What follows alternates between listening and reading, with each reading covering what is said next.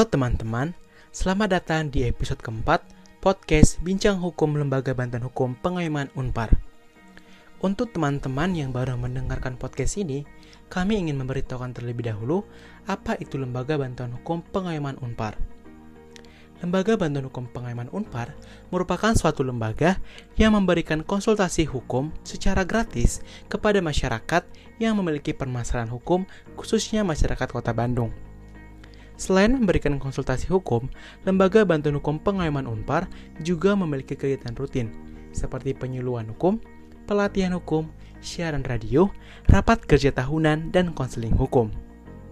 Berhubung saat ini Lembaga Bantuan Hukum Pengayoman Unpar tidak dapat menerima konsultasi hukum secara tatap muka, maka bagi para pendengar yang memiliki masalah hukum dan ingin berkonsultasi kepada kami, dapat melalui email kami di lbh.pengayoman@unpar.ac.id atau dapat mengunjungi website kami di www.lbhpengayoman.unpar.ac.id.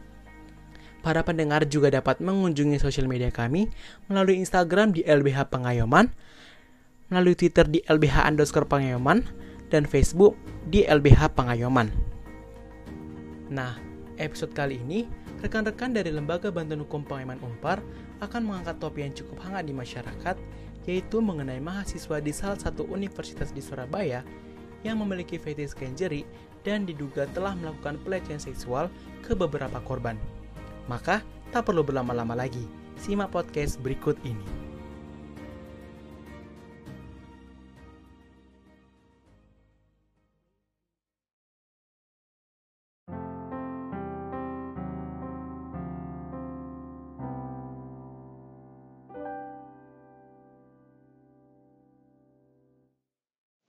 Halo teman-teman semua, kembali lagi di podcast Bincang Hukum. Kali ini kita akan membahas lagi soal kasus Gilang bungkus kain jarik. Di part sebelumnya kita sudah membahas soal pasal-pasal yang dikenakan dalam kasus ini, yaitu pasal 27 ayat 4 dan pasal 29 Undang-Undang ITE. Buat teman-teman yang penasaran tentang hasil pembahasan teman-teman LBH terkait hal ini bisa dicek di part sebelumnya. Nah, ternyata kasus ini uh, banyak sekali ya yang bisa dibahas dan memang nggak bisa dirangkum dalam satu episode. Jadi hari ini kita akan membahasnya kembali. Uh, kebetulan masih ada pasal yang belum kebahas kemarin. Hari ini kita akan membahas mengenai pasal 335 KUH pidana. Jadi memang marak diberitakan bahwa Gilang ini berpotensi untuk terkena pasal 335 Kitab Undang-Undang Hukum Pidana. Nah, kalau Sarah melihat ini bagaimana? Oke, okay, Karenita. Jadi kalau kita lihat pasal 335 itu KUH pidana berbunyi barang siapa secara melawan hukum memaksa orang lain supaya melakukan, tidak melakukan atau membiarkan sesuatu dengan memakai kekerasan atau dengan memakai ancaman kekerasan baik terhadap orang itu sendiri maupun orang lain gitu ya kak. Itu bunyi pasalnya. Jadi uh, Gilang ini salah satu yang didakwakan kepada dia itu pasal 335 nah tapi kan kita kalau misalnya mau ngomongin ini kita harus bahas per unsurnya ya kak.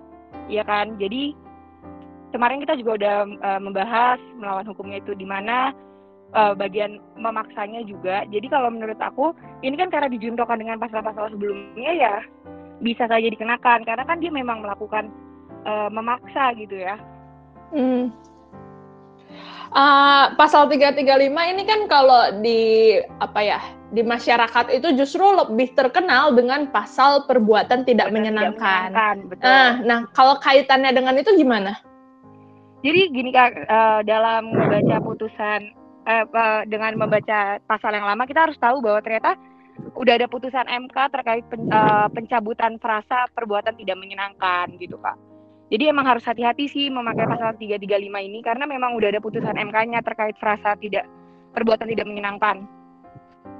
Oh, jadi uh, pasal 335 uh, unsur yang dipenuhi oleh Gilang itu justru bukan terkait perbuatan tidak menyenangkan ya, tapi terkait dengan melakukan atau membiarkan sesuatu dengan memakai kekerasan. Jadi gitu. Betul.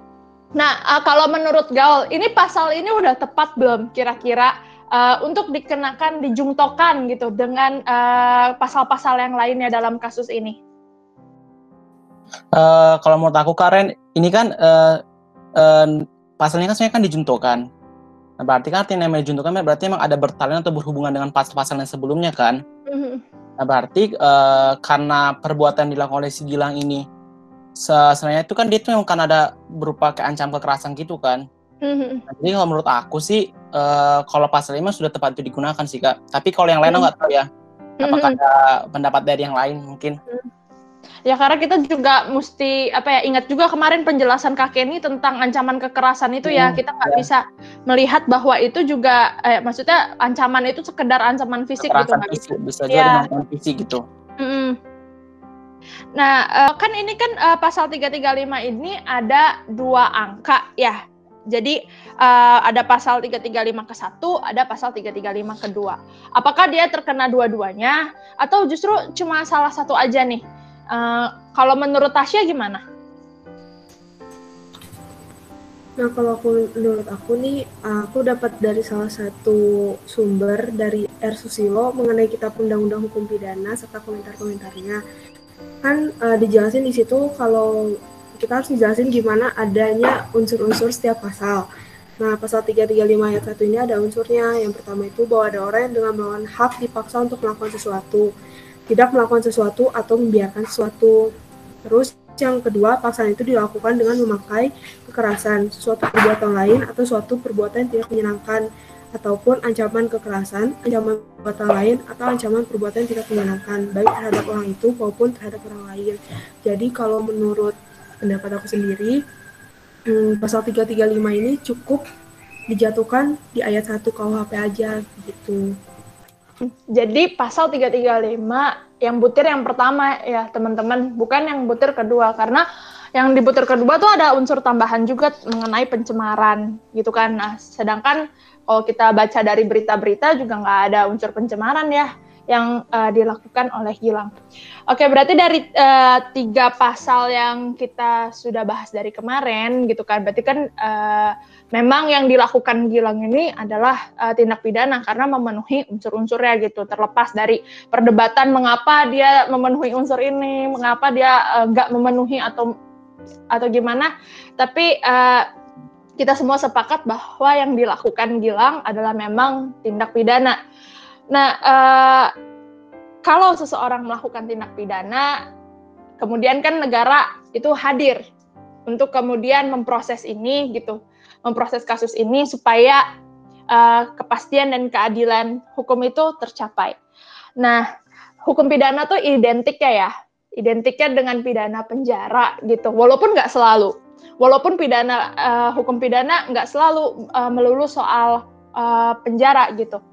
Saya juga sering membaca beberapa berita dan beberapa uh, pendapat orang-orang gitu di media sosial gitu. Banyak yang bilang uh, udahlah ngapain gitu diproses uh, terlalu lama gitu. Mendingan langsung aja dipenjarakan. Toh ini juga korbannya udah banyak gitu. Udah banyak yang ngomong nggak mungkin lah korban sebanyak itu tuh bohong gitu. Jadi langsung saja dipenjarakan.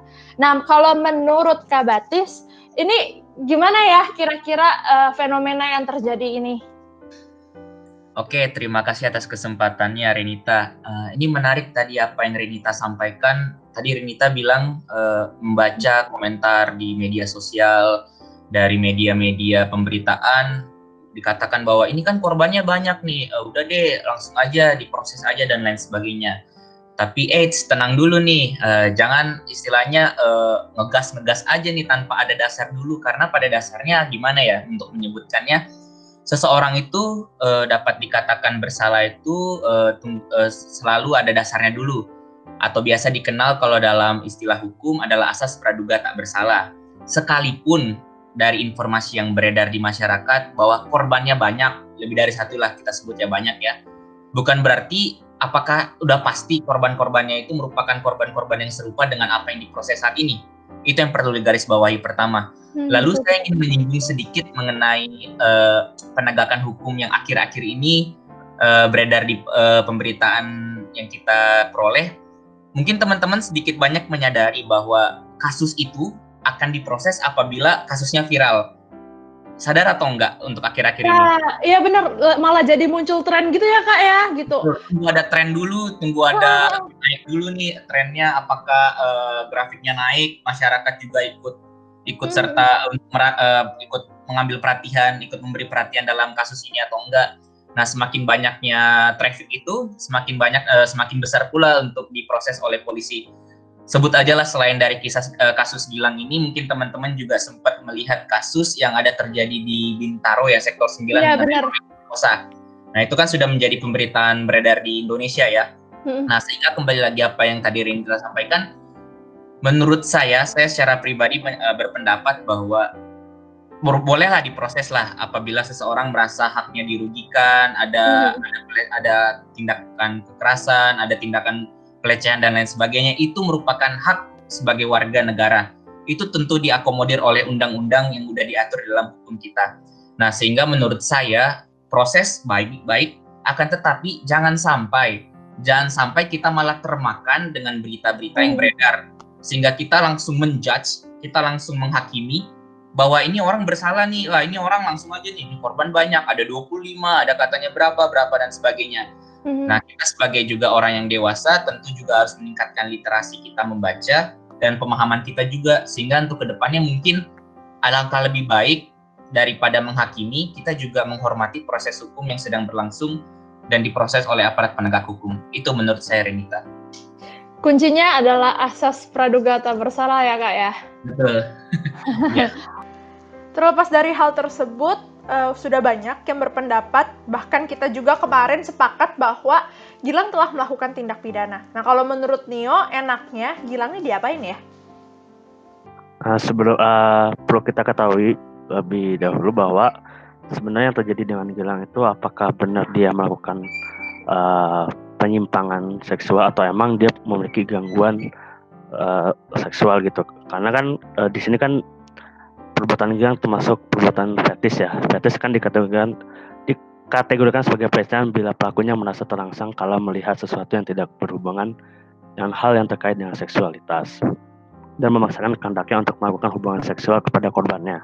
Nah, fetis ini sama saja dengan gangguan psikologis yang di mana tentunya memerlukan perhatian yang lebih atau memerlukan cara untuk uh, untuk direhabilitasi jadi menurut saya tuh kalau misalnya Gilang uh, dikenakan pidana penjara, mungkin menurut hukumnya tuh tepat. Tapi kan kita harus lihat dulu uh, tujuan dari pidana penjara itu apa? Hanya untuk membuat si pelakunya tuh jerak. Apakah nanti setelah dia masuk penjara itu uh, perilaku atau gangguan psikologisnya ini akan berubah atau akan akan sembuh kan kita juga tidak tahu ya. Jadi mhm. sepatutnya itu kita harus melihat dulu uh, apa yang terjadi dengan Gilang. Apakah ini termasuk gangguan psikologis? Apakah dia punya gangguan ya gangguan seksual dan sebagainya? Baiknya itu dilakukan dengan rehabilitasi gitu. Dibanding uh, dia dimasukkan di penjara. Menurut hmm. saya itu sih. Ya. Lebih baik rehabilitasi dibandingkan penjara gitu. Nah kemudian uh, kalau menurut Sarah memandang hal ini gimana? Sebenarnya aku punya pertanyaan sih, lebih tepatnya pertanyaan, uh, apakah hukum pidana itu hanya untuk apa hukuman penjara itu hanya untuk membuat efek jerah gitu? Padahal hmm. kan sebenarnya menurut kalau menurut saya sendiri ya pidana itu ada baik pidana pokok ataupun tambahan ya semua hukuman pidana itu nggak hanya untuk mencapai titik jerah pa pada si pelaku gitu, tapi kan hmm. ini juga memberikan keadilan untuk semua pihak baik korban maupun pelaku apakah dengan rehabilitasi saja uh, para korban tuh merasa merasa ini apa apa merasa tenang gitu dengan hmm. kondisi kayak gitu. Karena sejujurnya menjadi korban itu sangat sangat dirugikan loh dengan trauma uh, mereka punya trauma sendiri gitu. Hmm. betul betul. Gitu nah, sih sebenarnya. nah, nah sebetulnya yang harus dilihat tuh sebetulnya kalau kalau kita melihat prakteknya ya di dalam penjara tuh sebetulnya mereka juga mendapatkan pendidikan atau dalam arti mereka dapat ya pelatihan. ya pelatihan.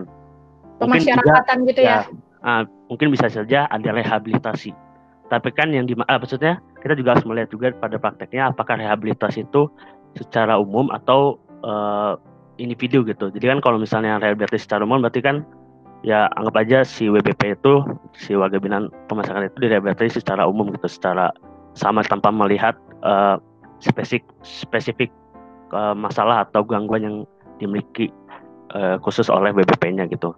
Nah, kenapa baiknya direhabilitasi? Karena ya itu kita tidak bisa memastikan bahwa nanti dia di penjara itu tidak akan melakukan hal tersebut. Dengan melihat kondisi penjara yang saat ini, yang pertama sudah penuh, yang kedua ini yang menarik. Mungkin bagi teman-teman yang sudah uh, pernah kunjungan ke penjara, bahwa di sana kan uh, kondisi penjara sangat uh, gimana? Bukan sangat memprihatinkan ya.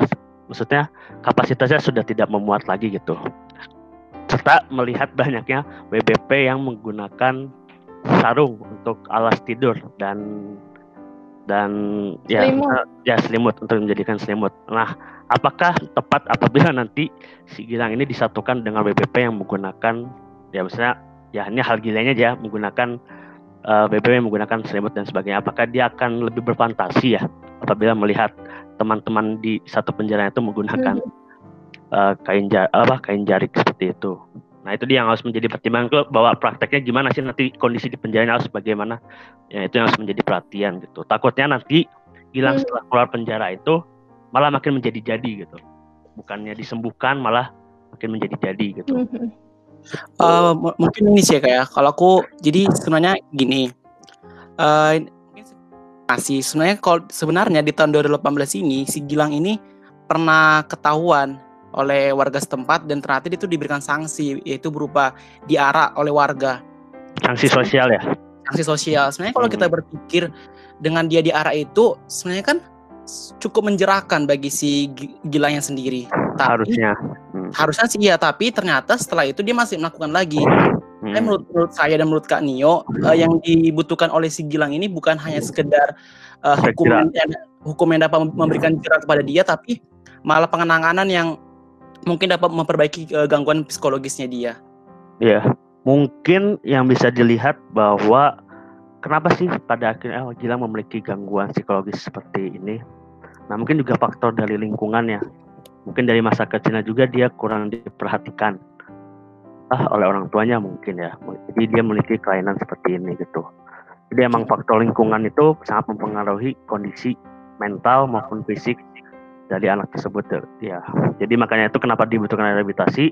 Dia membutuhkan lingkungan baru yang mendukung dia. Yang mendukung dia. Ya untuk tidak lagi melakukan hal tersebut tuh jadi uh, pen, kita harus melihat ya lebih jauh gimana kondisi penjara sebenarnya. Apakah ini ideal untuk uh, apa ya orang-orang yang memiliki yang diduga ya diduga memiliki gangguan psikologis, gangguan seksual betul, betul, macam jelang ini. Nah kalau menurut kakek ini memandang ini gimana? Apakah betul gitu tuh uh, penjara uh, bukan tempat yang cocok gitu untuk memasyarakatkan orang-orang seperti Gilang?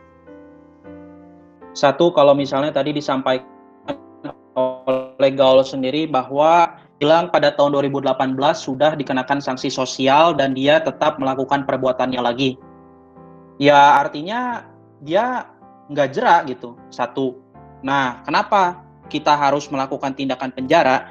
Karena kalau kita mau melakukan tindakan rehabilitasi, ini juga terganjal berdasarkan pasal 97 ayat 1 Kitab Undang-Undang Hukum Acara Pidana disebutkan setiap orang berhak memperoleh rehabilitasi apabila pengadilan diputus bebas atau diputus lepas.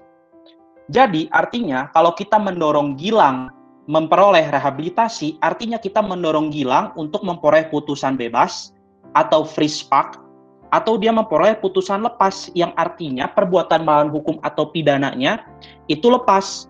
Nah, itu yang pertama. Yang kedua, kalau kita misalnya lihat ke dalam fungsi penjara, fungsi penjara itu selain ada fungsi secara hukum, dia juga punya fungsi secara tata ruang. Misalnya saya kutip dari pendapatnya Todd S. Philip dan Michael A. Gabriel, terdapat lima fungsi desain bangunan penjara, yaitu ada yang disebut fungsi deter atau menghalangi, dua detect atau mendeteksi, tiga delay atau menunda, empat halt atau hentikan, lima adalah minimize atau perkecil. Jadi yang artinya kalau kita mau mempidanakan seseorang, kita tidak dalam perspektif membuat efek jerah saja, tapi kita harus melihat dari kelima fungsi penjara ini. Di mana kalau misalnya dia di penjara, terdapat fungsi-fungsi lain yang dapat dipenuhi. Misalnya, dia dapat dihalangi, tidak berbuat lagi, dia dapat dideteksi kalau dia hendak melakukan lagi, dia dapat ditunda, bahkan sampai dia pada dapat dihentikan terhadap tindakan-tindakan tersebut.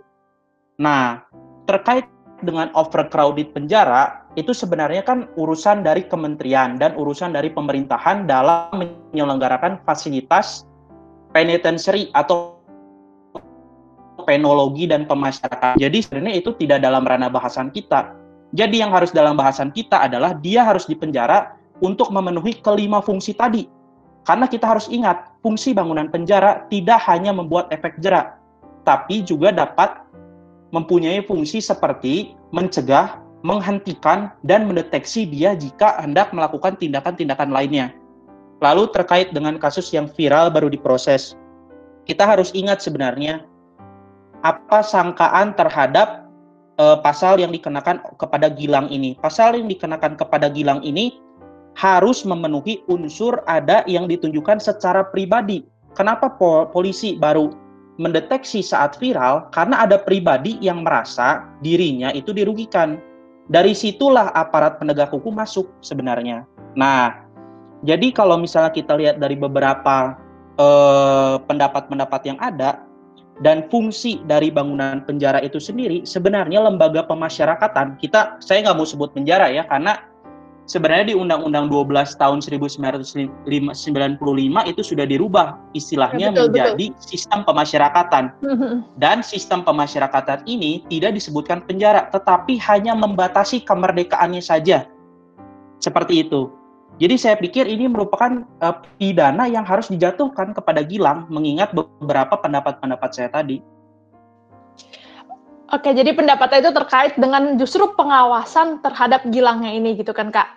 Nah, saya mau bertanya pada Erik, bagaimana pendapat Erik terkait dengan hal ini? Jadi yang kasus Gilang ini ya bisa kita bilang uh, gangguan uh, psikis, uh, terus penyakit yang mental ya kan, bukan penyakit yang uh, real lah. Jadi uh, aku habis riset juga kemarin uh, aku dapat kalau misalnya ada spot-spot psikolog ngomongin kalau misalnya si Gilang ini memiliki kelainan seksual yang namanya parafilia. Nah, parafilia ini uh, salah satunya itu termasuk masokis, yaitu uh, dia suka melihat uh, seseorang itu tersiksa seperti diikat. Uh, lalu uh, si psikolog ini juga ngomongin uh, dia juga parafilia yang salah satunya fetisme atau fetisa, fetishism itu uh, melihat tubuh manusia atau enggak benda-benda lain yang uh, enggak ada kaitannya dengan uh, hubungan seks dan dia bisa tertarik gitu untuk uh, melakukan uh, meningkatkan gairahnya. Nah, saya juga research apakah penyakit-penyakit uh, ini bisa mengganggu uh, keputusan dari seseorang untuk mengambil tindakan dia ke depannya. Soalnya ini pengaruh banget loh. Uh, kalau kita ngomongin seseorang harus dipidana. Soalnya kita ngomongin pidana, pidana itu harus uh, perbuatannya bisa dipertanggungjawabkan oleh si pelakunya. Jadi kalau misalkan si Gilang ternyata nggak bisa dipertanggungjawabkan karena penyakit yang diidap dia, ya dia nggak bisa dipidana. Tapi setelah saya research, uh, penyakit parafilia ini apa sih? Dan uh, terdiri dari apa aja sih? Nah, parafilia ini terdiri dari beberapa jenis. Salah satunya juga uh, ya pedofilia, uh, sadism, uh, terus uh, mak makot uh, apa masokis dan sebagainya. Uh, dan uh, para profesor dari uh, America Psychiatric Association juga ngomong kalau misalnya uh, parafilia ini itu ada tiga jenis gitu. Yang pertama ini uh, dia coba-coba doang, iseng-iseng doang, opsional, preferred, preferred itu dia memang mencondong ke sana. Terus yang terakhir itu eksklusif, eksklusif berarti dia nggak bisa ngelakuin hubungan seks tanpa melakukan atau melalui, melalui uh, yang masokis atau enggak melalui pedofil atau melalui yang lainnya. Nah, kita perlu kaji si Gilang ini termasuk yang mana. kalau si Gilang ini termasuknya eksklusif, berarti dia nggak ada opsi untuk menyalurkan uh, keinginan seksual dia. Kalau dia preferred atau opsional, ya dia punya opsi, dia bisa berpikir secara jernih. Nah, ini yang perlu dikaji kalau kita mau pidanain si Gilang ini dan kalau oh ini perlu dia uh, di rehabilitasi atau tindakan selanjutnya dia diapain ya itu dari aku sih uh, jadi harus dilihat penyakit dia dulu gitu kita nggak bisa langsung asumsiin juga gitu. Saya mau kembali sedikit ke poin penting tadi yang disampaikan Kak Kenny terkait dengan fungsi penjara untuk mengawasi warga binaannya. Itu kan yang disampaikan Kak Kenny dalam tataran teoritis. Kita harus melihat realitanya apakah benar penjara atau yang lebih ramah sekarang disebut dengan lapas itu mampu melakukan hal tersebut. Menurut Kak Batis bagaimana dalam menanggapi hal ini bila dikaitkan dengan rehabilitasi? Oke, uh, aku pertama-tama ingin mengapresiasi dulu dari pendapat teman-teman semua uh, mengenai apa uh, tadi apa yang disampaikan oleh Nio dan dipertegas kembali oleh Gaul bahwa rehabilitasi mungkin merupakan satu-satunya jalan daripada penjara. Uh, tanpa juga saya mengurangi hormat saya kepada pendapat apa yang disampaikan oleh rekan saya Kenny tadi. Jadi menurut uh, saya uh, tentulah sekalipun kita pun orang-orang yang berada di luar lapas lembaga pemasyarakatan lebih lebih halus kayaknya kalau kita ngomongnya lapas ya daripada penjara ya teman-teman ya lapas rasanya kayaknya baik-baik aja deh selama udah ada diputus putusan hukum berkekuatan hukum ditempatkan di lapas oke kita percayakan semuanya kepada aparat-aparat yang ada di dalam sana tetapi kita tidak boleh uh, naif juga teman-teman karena rasanya sudah banyak juga informasi yang beredar bahkan sudah menjadi rahasia umum bahwa di dalam lapas pun telah terjadi prisonisasi istilahnya. Prisonisasi ah, artinya ketika seseorang masuk ke dalam penjara akan dihadapkan pada berbagai masalah yang hidup dan berkembang di dalam penjara itu sendiri. Dan bahkan kekhawatirannya ini teman-teman awalnya mungkin Gilang akan menjadi uh, mungkin kendalanya ke gangguan yang dimiliki Gilang hanya sebatas fetis. Tetapi bisa nggak kita bayangkan tiba-tiba ketika dia ditempatkan di dalam penjara malah keluar-keluar dia tidak hanya sebagai fetis. Bisa saja dia menjadi bandar. Karena di sana lapas ada, ada apa aja dong kita lihat tentu lapas ada apa aja isinya. Mungkin dari pidana pidana khusus umum dan lain sebagainya di situ bercampur. Nah dari awalnya fetis mungkin dia menjadi bandar atau mungkin bahkan menjadi meningkatkan kriminalnya. Karena apa? Rasanya fetis yang tadi udah disampaikan oleh Erik pun disebutkan sebagai gangguan kejiwaan istilahnya ya psikologis dan lain sebagainya jadi menurut saya alangkah lebih baik daripada ditangani dalam penjara. Meskipun memang di penjara pun tadi ada yang Kenny sebutkan ada fungsi-fungsinya itu yang secara teoritis tuh indah banget kata-katanya perasaan-perasaannya itu oh kemudian dengan baik nih. Tetapi menurut saya alangkah lebih baik tidak hanya tertuju pada itu aja. Mungkin teman-teman juga sedikit banyak mengetahui mengenai single track system dan double track system. Pernah dengar mungkin teman-teman dalam pemidanaan dalam sistem peradilan pidana Nah, sekalipun uh, Gilang nanti diproses, alangkah baiknya tidak hanya tertuju kepada pidananya. Artinya tidak hanya tertuju kepada putusannya penjara, penjara, dan penjara. Kenapa kita tidak melihat dari sisi Gilangnya sendiri, dari sisi pelakunya? Sekalipun saya tidak mengurangi hormat kepada korban yang sudah katanya ada 25 dan lain sebagainya. Tapi kalau misalnya sekalipun kita naif, kita tidak memberikan pidana penjara, bisa jadi apa nanti?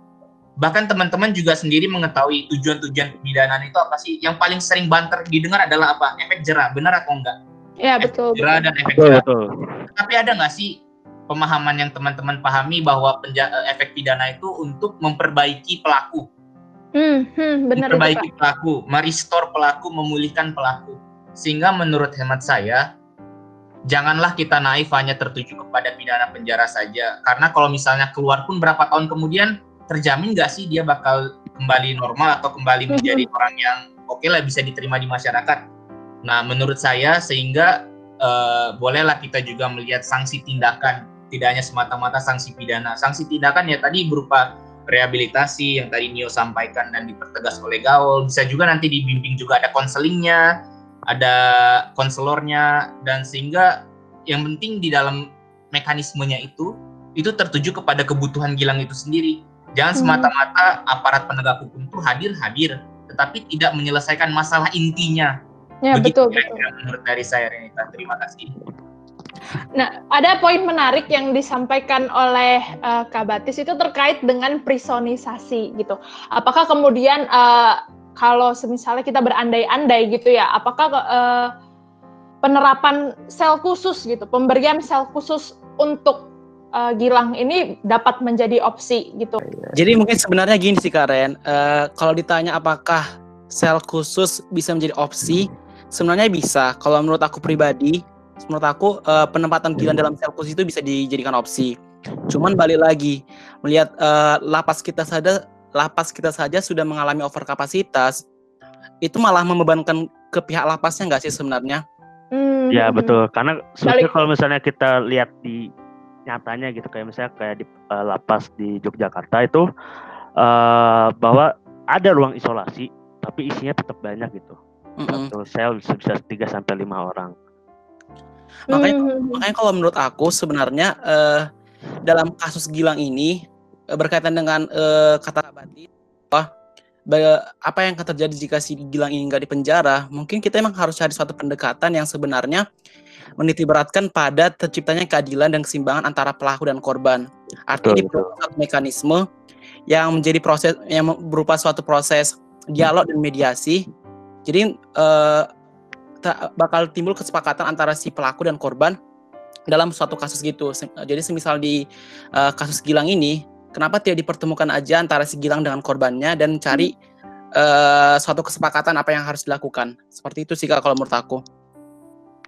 Ke, mungkin Kak Kenny ada pendapat?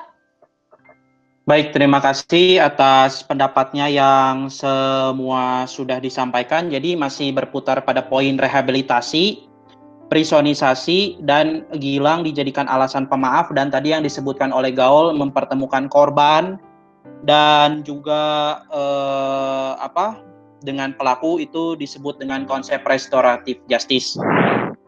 Saya mau mengajukan satu pertanyaan kepada orang-orang yang mendukung bahwa dia harus direhabilitasi atau memperoleh pidana di luar penjara berdasarkan literatur berdasarkan literatur yang disampaikan dalam jurnal berjudul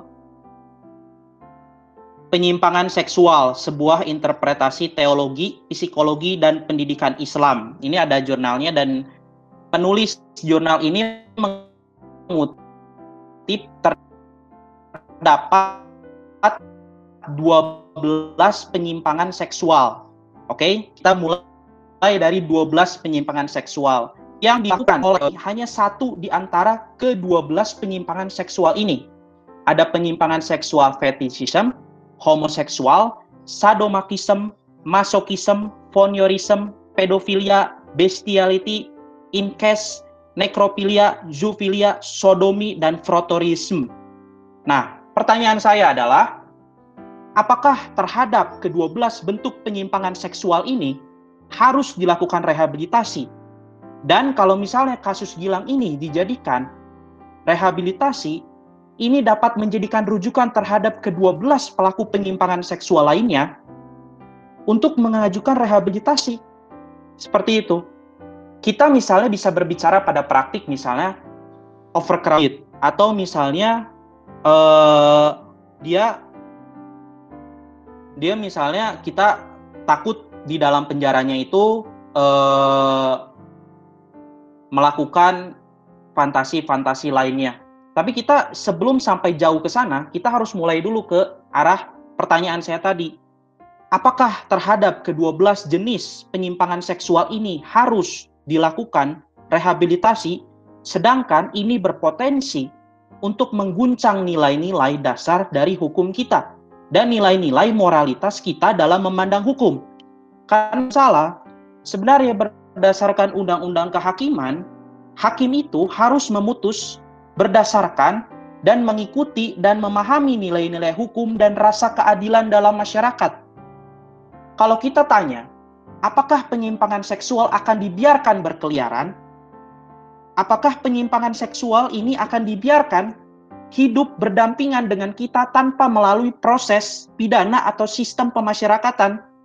saya tidak sepakat dengan kata penjara, tapi kita harus memasukkan ke dalam sistem pemasyarakatan. Seperti itu. Dan jangan lupa kalau terkait dengan rehabilitasi dalam kasus-kasus narkotika, itu tidak jarang orang yang diberikan rehabilitasi justru berbalik melakukan kegiatan yang sama. Ada banyak contohnya. Ada banyak kasus nyata public figure bahkan artis melakukan kegiatan-kegiatan yang sama saat dia dilakukan rehabilitasi. Jadi kalau misalnya orang yang menuntut penjara tidak akan membalikan dia ke dalam kondisi semula, saya juga akan menuntut balik. Apakah memang betul dengan rehabilitasi akan ada jaminan bahwa Gilang tidak akan berbuat seperti demikian lagi. Terima kasih. Uh, Aku mau mungkin, uh, Oke. Okay. Oke, okay, bentar ya. Oke, okay, gal dulu, gal dulu. Sebenarnya, okay, okay, okay. Uh, kondisi yang dimiliki Gilang, fetishism itu kan seperti kata Kak Kenny itu merupakan salah satu dari 12 penyimpangan seksual yang dimaksud Kak Kenny. Dan sebenarnya perlu kita ketahui, fetis atau maupun penyimpangan seksual yang lain itu, itu belum tentu dianggap sebagai gangguan psikologis. Jadi uh, penyimpangan yeah. uh -uh. fetis yang menurut kami um, fetis yang belum jadi masalah apabila saat dia ingin merealisasikan fetisnya uh, ternyata pasangannya itu memberikan persetujuan atau konsen mau sama mau. Nah, uh, apabila ternyata da dalam dia merealis merealisasikan fetisnya sementara si pasangannya tidak memberikan persetujuan itu dalam malam jadi suatu masalah. Dan menurut kami Nggak, tunggu tunggu dulu, tunggu dulu gaul, gaul, tunggu dulu. Saya mau berpendapat gini dulu ya Tadi kan ada 12 bentuk penyimpangan seksual. Salah satunya yang saya sebut dengan penyimpangan seksual bestiality. Nah, bestiality itu bentuk penyimpangan seksual terhadap hewan, terhadap anjing, kuda, kambing, ayam, dan lain-lain. Saya mau bertanya, bagaimana caranya mem memperoleh persetujuan saat penyimpangan seksual seperti itu dan menganiaya hewan? Kalau saya tanya kepada pencinta hewan, apakah rela pencinta hewan itu dilakukan penyimpangan seksual dan abuse of seksual terhadap hewan dan bagaimana kita membuktikannya bahwa ayam itu setuju untuk dilakukan penyimpangan seksual. Jadi menurut aku eh, saya, saya, enggak, saya, saya mau tanya dulu gitu. Terhadap 12 bentuk penyimpangan seksual ini gimana kita memberikan persetujuan terhadap eh, hewan seperti ayam, kambing, kuda, ular, dan lain sebagainya. Uh, maksud aku itu ukuran dikatakannya penyimpangan seksual sebagai gangguan psikologis itu tidak hanya sebatas pada apakah pasangan memberikan persetujuan, artinya uh -uh. perlu konsultasi lebih lanjut kepada psikolog atau psikiater mengenai yeah. penyimpangan yang dimilikinya. Nah, jadi yeah, menurut kami betul. Yang apa yang perlu uh, pelaku apa yang perlu direhabilitasi adalah pelaku yang memiliki gangguan psikologis, bukan pelaku yang memiliki penyimpangan seksual karena pada dasarnya pelaku uh, penyimpangan seksual belum tentu memiliki gangguan psikologis seperti itu, Kak. Iya, betul. Ya, saya sepakat itu. Jadi me memang dia sebenarnya bisa dimintakan pertanggungjawaban sebenarnya pada poinnya. Karena jangan salah, Sejak tahun 1972, homoseksual sudah dikeluarkan terhadap penyimpangan kejiwaan. Dia itu se sebagai orientasi seksual. Dan juga ada yang menganggap penyimpangannya penyimpangan orientasi seksual, bukan gangguan kejiwaan. Seperti itu. Aku lebih tepatnya mau mencoba memberitahu apa yang uh, sebenarnya kakek ini pengen omongin dengan versi yang lebih ini ya. Jadi menurut aku yang kakek ini maksud gini gaul. Jadi uh, sampai mana uh, bisa disebut, masa rehabilitasi itu ber, memiliki efek yang kuat gitu.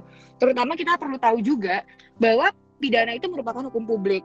Kenapa? Karena uh, seperti yang telah kita pelajarin sama-sama juga ya, bahwa ketika uh, hukum hukuman pidana itu salah satunya dijatuhkan karena uh, pelaku itu meresahkan ketertiban umum, banyak banyak uh, maksudnya kepentingan publik yang harus dijaga, dijaga oleh negara gitu.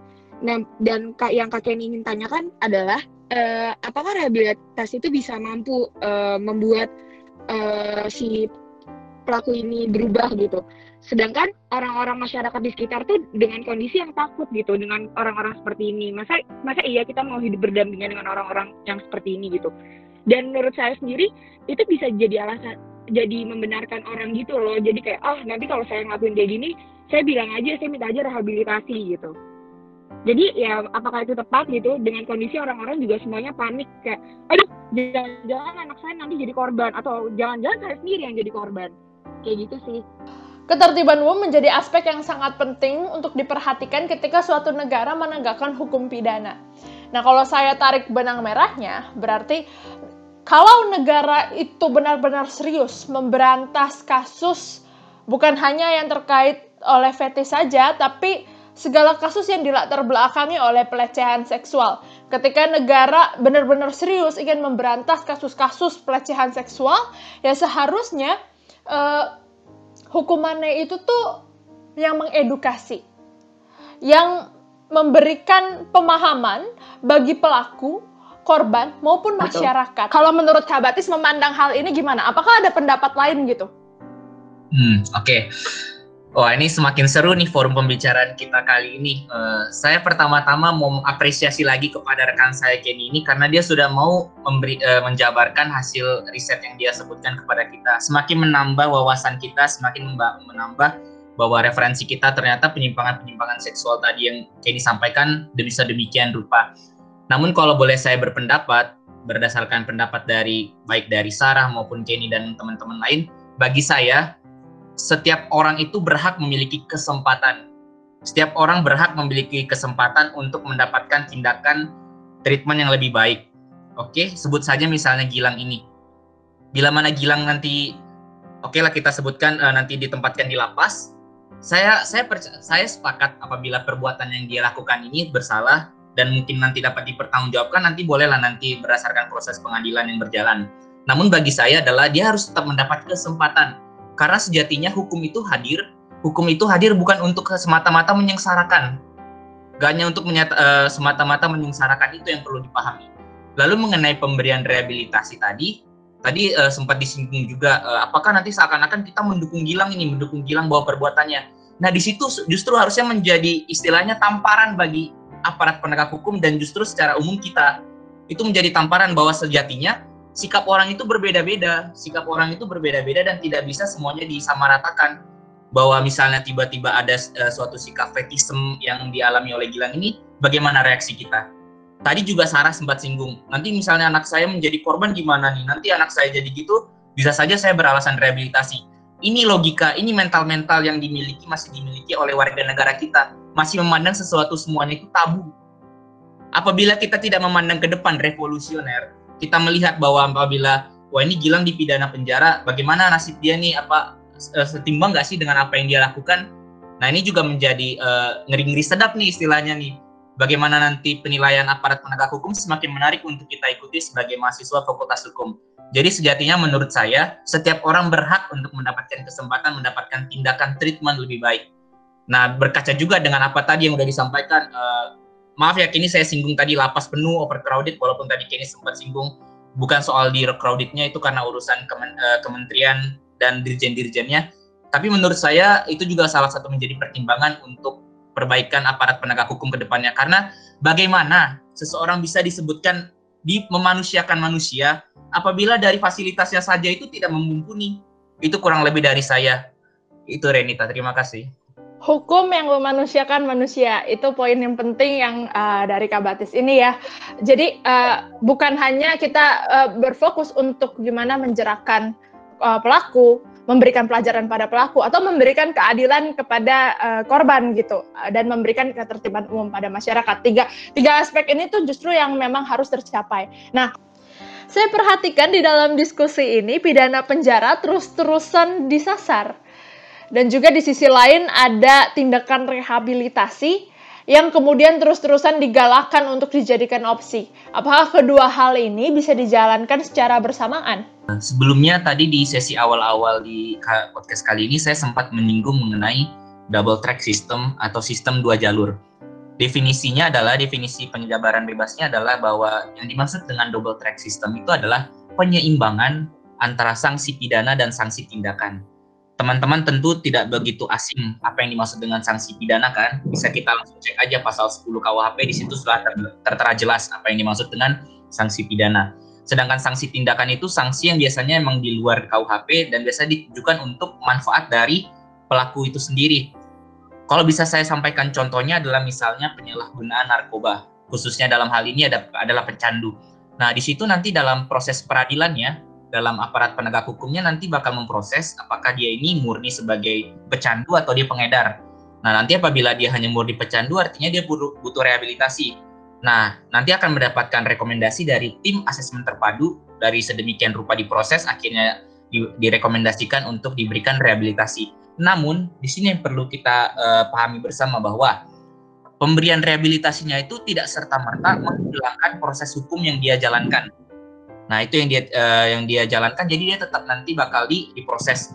Cuma nanti akhirnya yang saya masih penasaran dan cukup untuk menarik dibahas adalah apakah nanti penjara bareng dengan rehabilitasi atau tidak itu yang masih menjadi uh, saya juga untuk uh, mendapatkan jawabannya karena sejatinya bahwa seharusnya kalau misalnya udah di pidana penjara, eh, di, dan, uh, diberikan tindakan rehabilitasi, oke deh sebatas itu saja. Nah nanti kembali lagi, uh, lagi-lagi apa yang seperti tadi Kenny sampaikan, sempat nanti putusan bebas atau lepas dan lain sebagainya, nanti di situlah kewenangan hakim diberikan kewenangan sentral untuk diberikan apakah ini uh, udah deh diberikan rehabilitasi cukup ataukah nanti juga didampingi uh, dibarengi dengan pidana penjara. Nah kalau dalam praktiknya uh, seperti itu Ren gambaran umumnya. Hmm, paling aku mau nambahin aja dari apa uh, pernyataan yang disampaikan oleh Batis bahwa sebenarnya kita harus melihat juga hak dan kewajiban dari warga binaan pemasyarakatan yang diatur di dalam uh, PP nomor 32 tahun 99. Nah, di sini sangat memungkinkan sekali bahwa uh, sanksi pidana penjara dan sanksi rehabilitasi itu uh, berjalan beriringan. Kenapa saya bisa mengatakan hal itu? kita bisa melihat di dalam pasal 14 bahwa sebenarnya setiap narapidana dan anak didik pemasyarakatan berhak memperoleh pelayanan kesehatan yang layak. Hmm. Nah, kalau kita melihat uh, pengertian dari pelayanan kesehatan yang layak sebagaimana dimaksud dalam pasal 1 uh, eh, angka 4, pelayanan kesehatan adalah upaya promotif, preventif, kuratif dan rehabilitatif di bidang kesehatan bagi narapidana dan anak didik pemasyarakatan di lapas. Jadi ini sangat mungkin dilakukan apabila sanksi pidana penjara dan rehabilitasi ini dijalankan bersamaan. Karena Oke, ini karena mereka ya. Hmm, karena ini merupakan sat, salah satu hak yang didapatkan dari WBP hmm. bahwa uh, di, di, eh, mereka tuh berhak untuk mendapatkan uh, pelayanan kesehatan yang layak. Nah, tinggal prakteknya nih sejauh mana uh, pelayanan kesehatan ini uh, sudah uh, didapatkan dari WBP-nya gitu. Jadi Betul. emang rehabilitasi apa rehabilitasi ini bisa bisa sangat bisa dijalankan berbarengan dengan sanksi pidana penjara gitu. Oke betul. Terima kasih Nyo atas masuk uh, tambahannya. Boleh. Uh, terus aku nih sering banget uh, sebagai mahasiswa hukum tuh ya diajarin tentang uh, pidana itu harus ultimum remedium. Pidana harus ultimum remedium. Tapi kenyataannya uh, kasus ini yang tadi sebenarnya masih pertimbangan ya, masih pro kontra ini harus dipenjarakan atau tidak gitu kan. Uh, ini harus sanksi apa yang harus diberikan itu masih pro kontra. Tapi kenapa uh, hukum pidana ini nih langsung masuk ke dalam kasus ini? Padahal pidana itu selalu diiming-imingi sebagai ultimum remedium gitu. Kalau menurut pendapat Tasya gimana? Jadi menurut pendapat aku nih betul kalau misalkan di hukum pidana itu ada asas ultimum remedium. Nah, asas ultimum remedium itu adalah upaya terakhir dalam pemidanaan seorang. Jadi kayak kita harus di kita harus ingat gitu kalau misalkan hukum pidana itu adalah upaya terakhir dari hukum-hukum lainnya. Jadi uh, dalam kasus yang ini kita harus lihat apakah adanya keadilan dalam sebuah pemidanaan da, uh, kepada Gilang ini. Jadi uh, kita harus memerhatikan korban dan harus memperhatikan pelakunya juga. Jadi adanya keseimbangan dalam pemberian hukuman pada Gilang ini, begitu kak. Oh, jadi uh, meskipun terus menerus digalakkan gitu mengenai ultimum remedium, tapi kita tetap harus memerhatikan keseimbangan itu ya. Jadi itu yang menjadi aspek gitu kenapa uh, pidana ini uh, diterapkan gitu. Saya ingin beralih ke persoalan yang juga menarik. Kita tahu bahwa kasus Gilang ini sering dikait-kaitkan dengan pelecehan seksual, kekerasan seksual, pecabulan atau kejahatan seksual. Tapi justru tidak ada satupun pasal tentang pelecehan seksual atau kejahatan seksual yang menjerat kasus ini. Apakah kemudian ini bisa menjadi indikasi bahwa pengaturan di negara ini mengenai pelecehan seksual atau kejahatan seksual ini sangat ketinggalan zaman, sehingga ini bisa dijadikan urgensi untuk segera disahkannya rancangan undang-undang penghapusan kekerasan seksual? Aku mau nambahin kali ya. Jadi boleh, sebenarnya boleh. gini kita kita perlu tahu mungkin para teman-teman pendengar ini juga belum tahu kalau di uh, hukum pidana Indonesia ini juga punya asas namanya asas legalitas.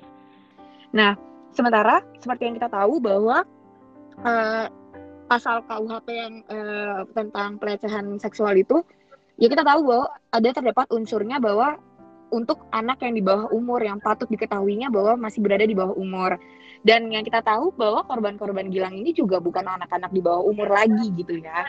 Ma udah banyak lah mahasiswa-mahasiswa juga yang kena di dia gitu.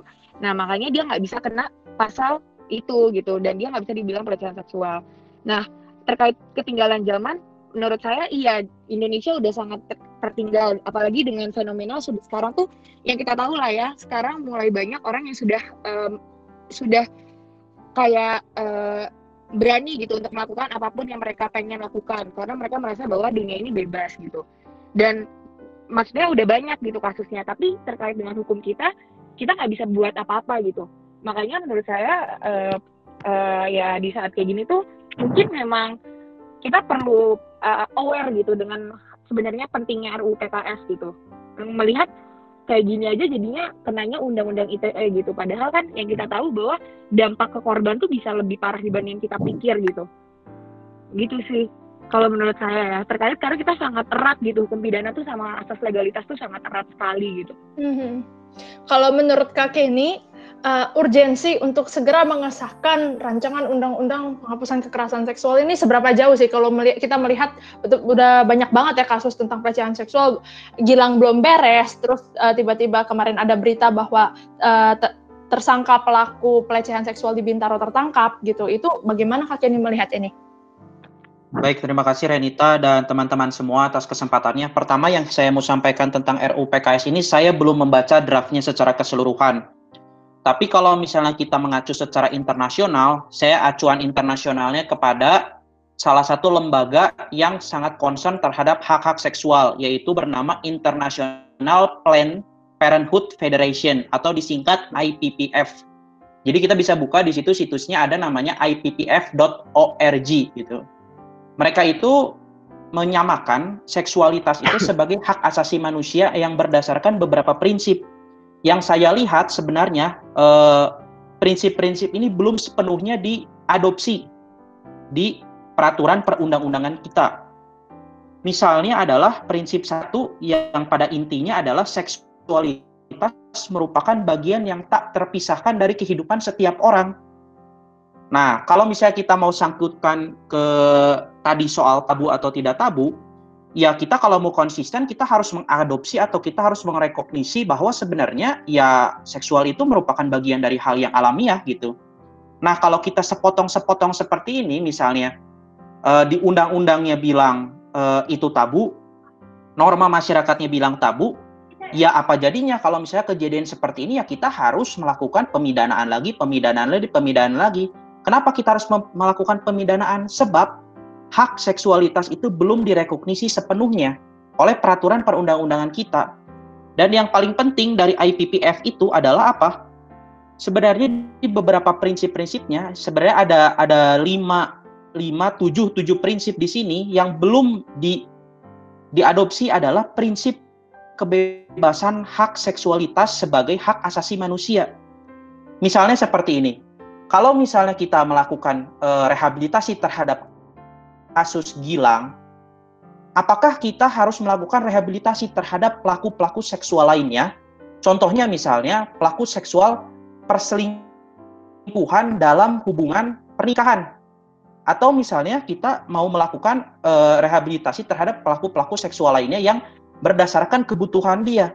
Sejauh mana konsensusnya? Seperti apa konsensusnya? Jadi hal-hal seperti ini harus direkognisi sebagai hak, bukan sebagai penafsiran. Kalau kita bicara pada hari ini, kita bicara dalam tataran penafsiran, bukan dalam tataran hak. Nah, kenapa harus di, di, diadopsi sebagai tataran hak?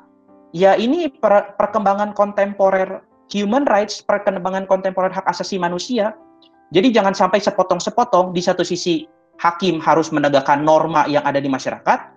Norma di masyarakat menganggap ini tabu, tapi kita mendorong rehabilitasi. Nggak akan ketemu selama-lamanya.